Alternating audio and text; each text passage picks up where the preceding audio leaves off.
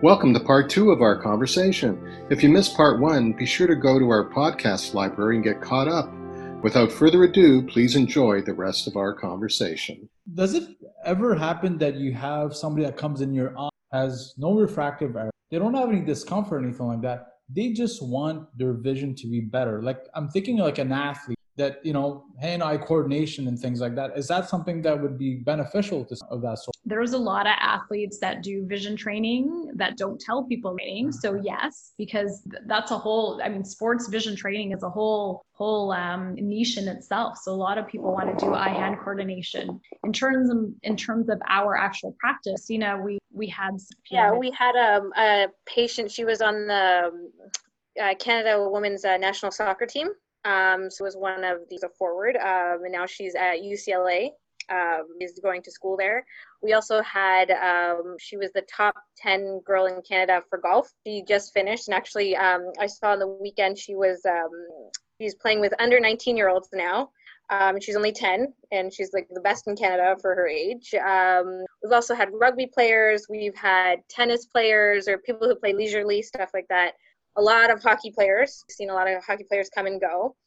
And um, it's just because, well, some of them come in for different reasons, but often they come in and they find that their sport is so much better.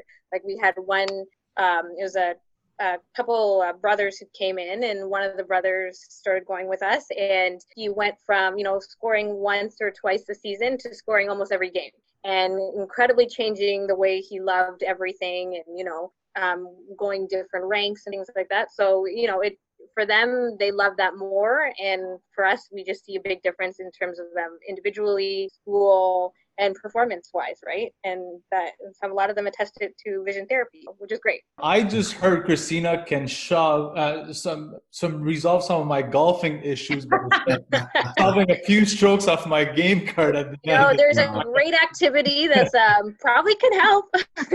Well at least now you have an excuse martin. You can have yeah. uh, i have a vision problem Dr. Ramesh, you mentioned uh, seniors. So that makes me think, because, you know, I was thinking vision therapy, and I only was thinking of children, of course, traumatic brain injuries like that. So would you say your practice sees more children than adults, and parents are bringing them in, or do adults realize that it goes beyond? Because we know that most practitioners aren't going down this road and offering these services. And uh, I, maybe it's, it's up and coming, but more and more people have to be aware of it. So is it is it mostly kids or do you get a fair amount of adults? No, our practice is it's every demographic. And in terms of the patients that we actually have in vision therapy, same thing. I think we're split evenly on adult children. So, um, and and for adults, it's not just adults that have had a concussion or a vehicle accident there's a lot of adults that come in and they'll see what we're doing with children and they'll tell us like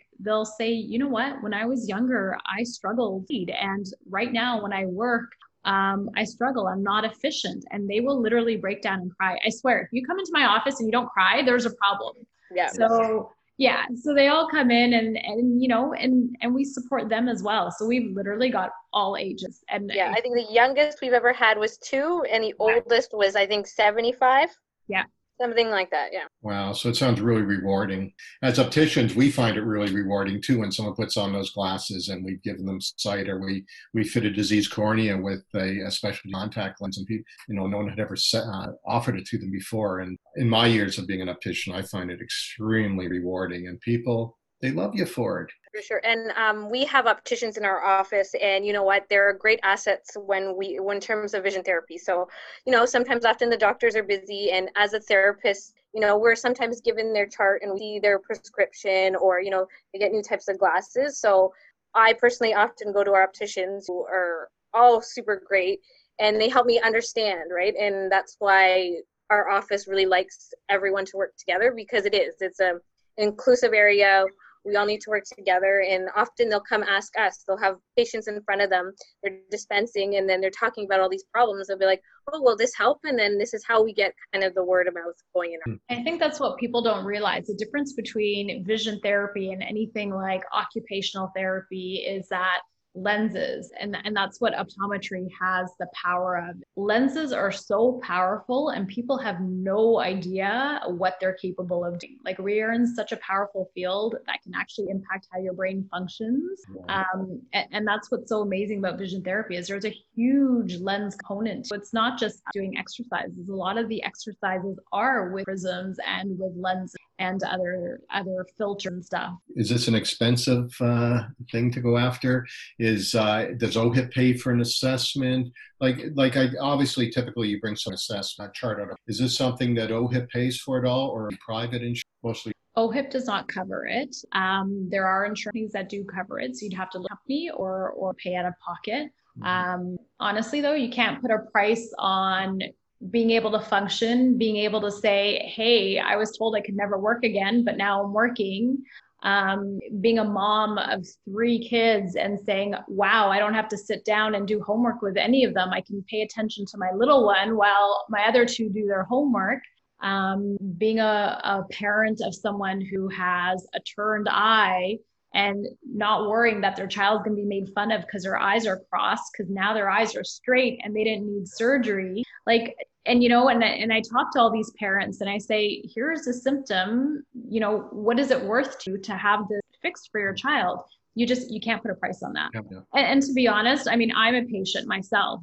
Christina was actually my therapist. I was yes. That and you know to know the difference. And, and what i tell people is you know we know we're going to get the academic changes we know we're going to get the visual changes but what her and i look for is the confidence people and the smiles. And, and even for me i mean i was a completely different person before i had my therapy done. And now i'm this like hey look at me let me chat about things. And i'm out there and i want people to understand what you're capable of and how you can process a world so differently. You know because all of these people come in so many young women come in with anxiety and they just don't understand. And, and we talk to them and we say you know what? Try this try this. And eventually they do it and they understand that it's not anxiety it's just that they were processing the world differently than the rest of us.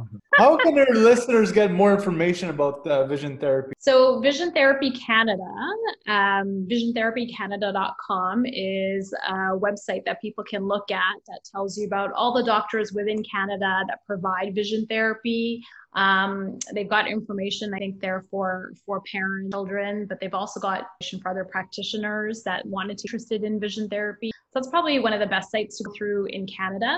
Um, there's a lot of other websites. There is the Vision Help Group, which talks to a lot of parents, like different blogs and different research studies on vision therapy out there.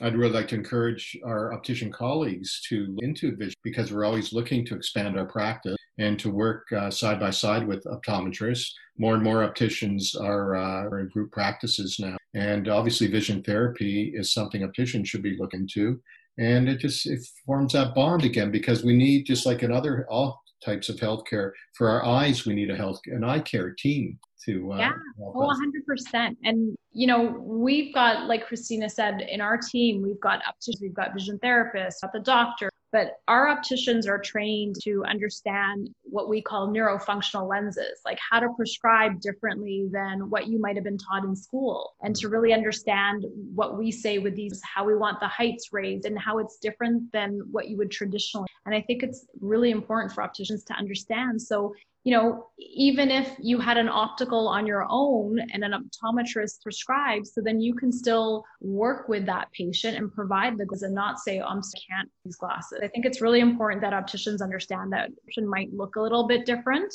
and understand how to fill that prescription. So that was great, Dr. Ramesh and Christina. We really appreciate you coming on today. I think uh, you us a lot of information, and I think our listeners, uh, they'll be looking at their vision a little differently and realizing that just seeing, you can always see better, but the idea is to see the best you can and see comfortably. So mm-hmm. once again, thank you guys for coming on, and uh, we will disseminate uh, links that you you mentioned, and hope that people uh, look into vision therapy. So thanks again, all the best, and be safe. Thank you, Thank you for having. Thank you for listening to See What We See with Lorna Martin. Be sure to follow us across our social media pages so you never miss an update or an episode. You can find us on Twitter at OOA underscore frontline. On Facebook and LinkedIn, we are Ontario Opticians Association. Follow us on Instagram at Ontario Opticians Association. That's all one word. We look forward to seeing you again on See What We See with Lorna and Martin. Take care and stay safe.